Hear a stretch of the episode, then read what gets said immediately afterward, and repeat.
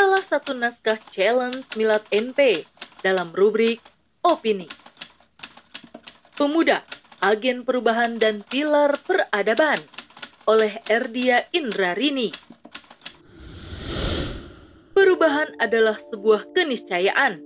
Coba kita perhatikan dari zaman ribuan tahun yang lalu hingga sekarang. Ketika ada sebuah perubahan, pasti ada derap langkah pemuda. Lalu, bagaimana dengan peran pemuda zaman kini ketika perkembangan teknologi makin tinggi? Perubahan seperti apakah yang akan ditorehkan pemuda saat ini? Apakah perubahan ke arah lebih baik atau sebaliknya? Kita semua tentu masih ingat akan fenomena Citayam Fashion Week atau CFW yang berada di daerah Citayam. Sebagaimana dilansir dari detik.com 12 Juli 2022, di mana para pemuda putus sekolah dengan asyik menghabiskan waktu dengan nongkrong di jalan sembari memamerkan aneka pakaian yang mereka kenakan. Karena asyiknya ditawari untuk sekolah pun menolak mereka memilih untuk menjadi content creator atau YouTuber. Harapannya bisa mendapat banyak uang dengan mudah. Mirisnya, fenomena ini menular ke daerah lain seperti di Surabaya maupun di Bandung. Kita pun masih merasakan pilunya kematian ratusan pemuda di Kanjuruhan, Malang. Mereka meninggal dunia saat menonton pertandingan sepak bola. Artinya, mereka mati karena sebuah hobi dan kesenangannya pada sepak bola. Mereka mati karena pembelaannya pada sebuah kelompok klub sepak bola, juga pembelaannya terhadap daerah asal, kesukuan, atau nasionalisme. Terbaru, Kompas.com 17 September 2022 melansir bahwa kasus HIV di daerah Yogyakarta meningkat. Kepala Bidang Pencegahan dan Pengendalian Penyakit Dinas Kesehatan DIY, Setiarini Hestu Lestari, mengatakan bahwa kasus HIV di daerah istimewa Yogyakarta dari tahun 1993 sampai 2022 mencapai 6.214. Sedangkan dari Januari 2022 hingga Juni terdapat penambahan kasus sebanyak 260. Ia mengatakan bahwa penyebab utama penularan adalah seringnya bergonta-ganti pasangan. Masa muda adalah masa keemasan, masa yang cemerlang dan sangat potensial. Allah Subhanahu wa Ta'ala memberikan kelebihan pada pemuda yang tidak diberikan pada usia lain. Masa kecil tentu belum matang, masa tua pastilah tidak lagi berdaya. Allah Subhanahu wa Ta'ala memberikan pada para pemuda kekuatan dan semangat yang dahsyat. Penglihatannya tajam dan pendengarannya cemerlang. Dengan kelebihan yang dimiliki, maka para pemuda sangat berpotensi untuk mengubah dunia. Mereka itulah yang mampu menegakkan peradaban. Itu berarti bahwa pemuda adalah poros perubahan di masa mendatang. Jadi, baik dan buruknya peradaban di masa depan bergantung pada kiprah pemudanya sekarang. Artinya, peradaban di masa mendatang ada di pundak para pemuda saat ini.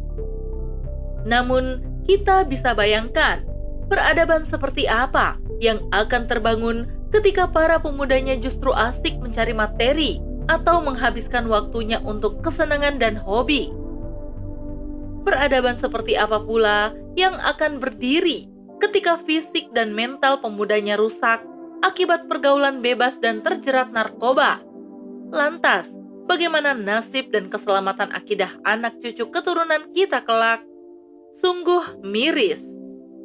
Itulah potret pemuda jahiliyah, hidup mereka tanpa aturan, bahkan lebih jahiliyah karena ada peraturan Islam tapi tidak diterapkan dalam seluruh kehidupannya. Mereka mengatur dirinya dengan akal dan perasaannya semata. Inilah dampak diterapkannya sistem demokrasi yang merupakan anak kandung dari ideologi kapitalisme buatan Barat, di mana sistem ini mengharuskan adanya paham liberalisme atau kebebasan, juga sekulerisme, yaitu menjauhkan agama dalam setiap sendi kehidupan. Islam hanya diterapkan dalam ibadah-ibadah yang pokok saja, tapi tidak dalam berpolitik, berekonomi, bersosial, berbudaya, dan lain-lain. Mirisnya, ketika ada pemuda yang mendakwahkan Islam beserta sistem politiknya, maka pemerintahan demokrasi akan melabelinya dengan sesuatu yang buruk seperti radikalis, teroris, atau ekstremis, hingga mengincar nyawanya untuk dilenyapkan. Jika sudah begitu, bagaimana peradaban yang mulia akan bangkit? Bicara tentang pemuda, tentu bukan masalah umur dan latar belakang, tapi tentang sikap selaku pemuda. Naluri seorang pemuda adalah bergerak, ia akan melakukan apa pun untuk perubahan. Maka, bukan pemuda namanya jika diam dan bergeming ketika melihat sesuatu di sekelilingnya. Bukanlah pemuda jika di usia muda tidak melakukan dan mempersiapkan apa-apa untuk masa depannya. Oleh karena itu, pemuda harus mempersiapkan apa pun semampunya, baik untuk harga dirinya di masa mendatang maupun untuk umat dengan berjuang mewujudkan peradaban penuh kesejahteraan dan keadilan. Memang, bukanlah keberhasilan sebagai tolok ukur, karena hasil adalah urusan Allah Subhanahu wa Ta'ala. Namun, tugas pemuda adalah berjuang sekuat tenaga, penuh semangat, sabar, dan terus melibatkan Allah Subhanahu wa Ta'ala dalam setiap langkahnya. Itulah sejatinya seorang pemuda. Seorang pemuda tidak akan menyerah pada keadaan, namun dengan potensinya, keadaan itu yang akan ia tundukkan. Untuk menjadi pemuda hebat, kita bisa belajar dari sejarah bagaimana pergerakan para pemuda zaman dahulu. Seperti pemuda Ashabul Kafi, mereka adalah para pemuda yang beriman kepada Allah Subhanahu wa taala. Dalam kiprahnya, mereka sangat lantang menyuarakan kebenaran di tengah kezoliman penguasa kafir, nyawa mereka terancam, namun mereka tidak gentar dan takut. Hal ini karena dalam dada mereka tertancap keyakinan yang kuat terhadap Allah Subhanahu wa taala. Allah pun mengabdikan kisah mereka di dalam Al-Qur'an sebagaimana Allah Subhanahu wa taala berfirman, "Kami ceritakan kepadamu Muhammad kisah mereka yang sebenarnya. Sesungguhnya mereka adalah pemuda-pemuda yang beriman kepada Tuhan mereka, dan kami tambahkan petunjuk kepada mereka.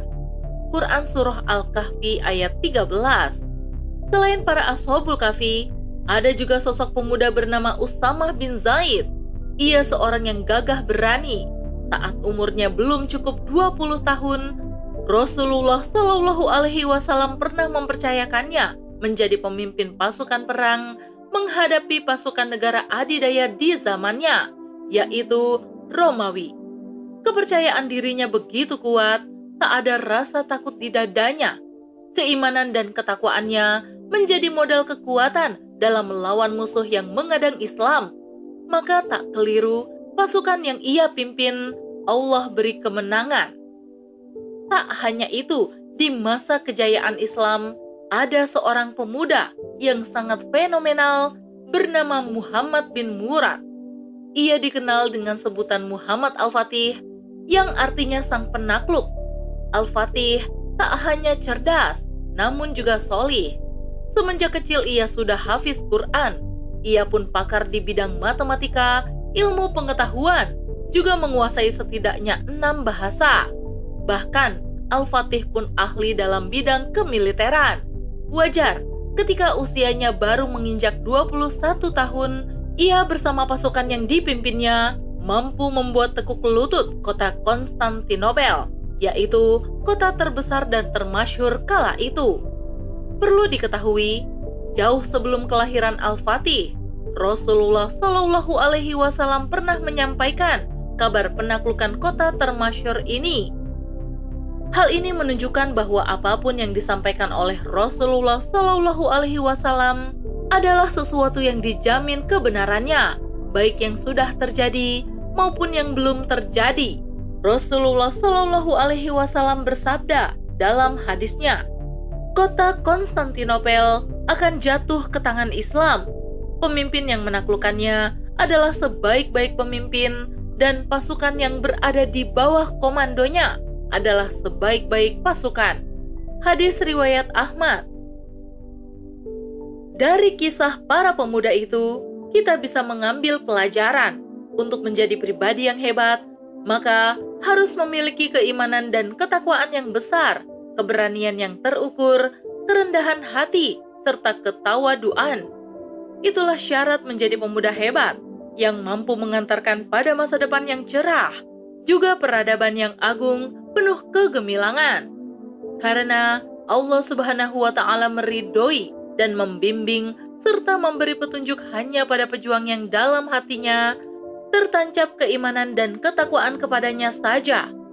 Oleh karena itu, ketika ingin menaklukkan sesuatu, maka harus mampu menundukkan diri sendiri dulu.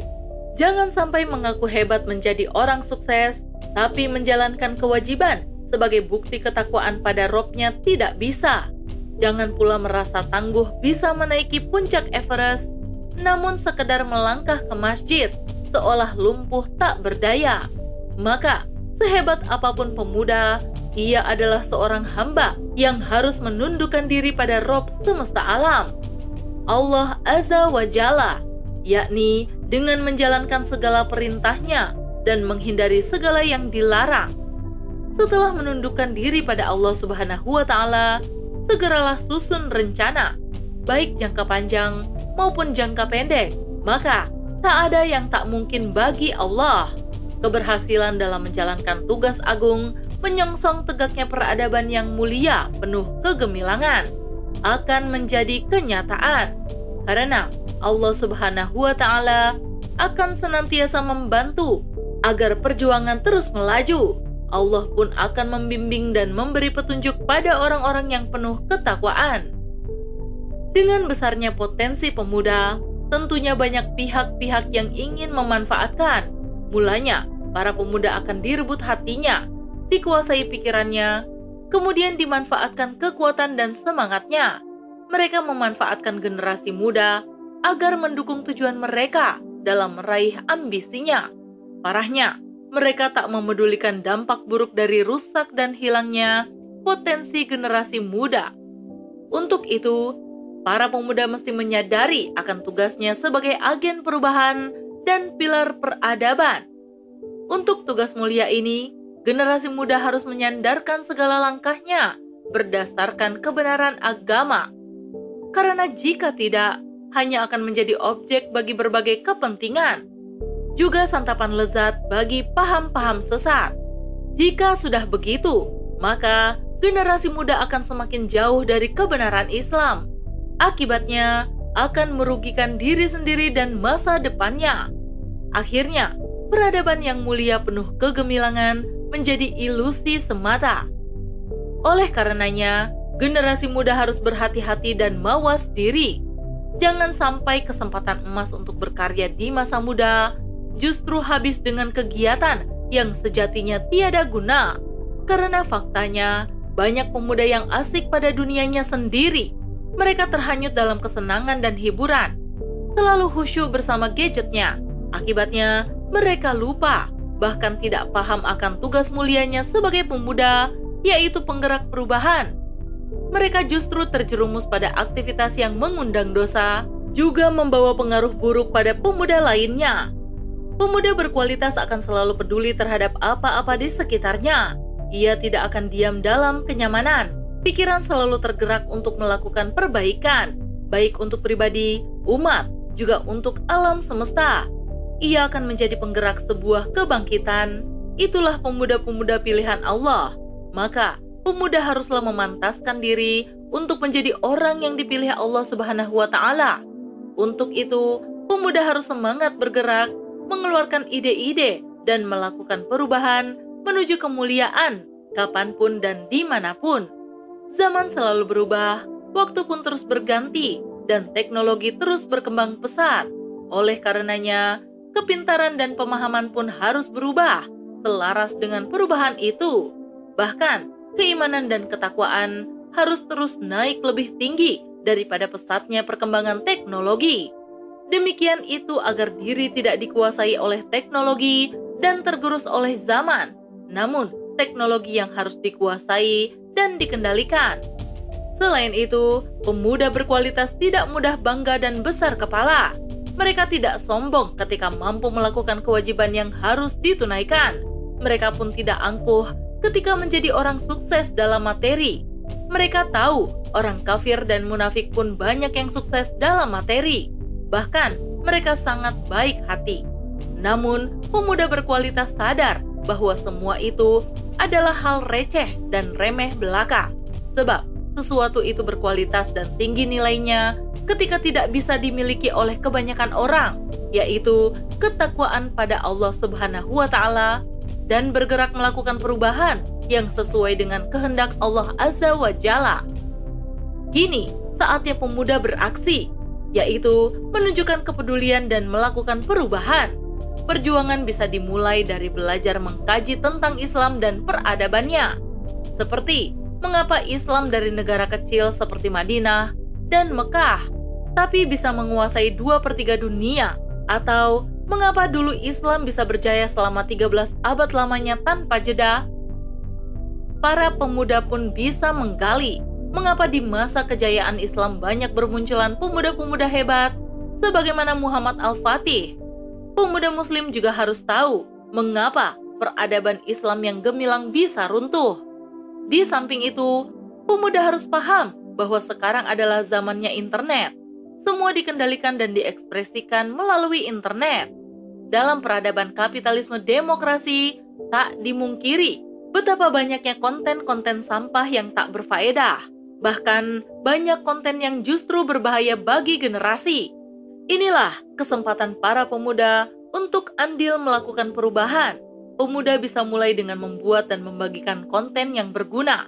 Jika dilakukan terus-menerus, perlahan tapi pasti akan mengubah budaya serta mindset orang yang melihat menjadi lebih baik.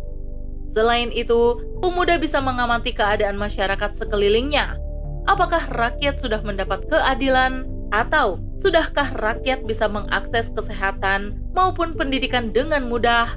Sudahkah pemerintah mampu menyediakan lapangan pekerjaan untuk setiap kepala keluarga? Jika belum, maka akan ada gelombang besar perubahan.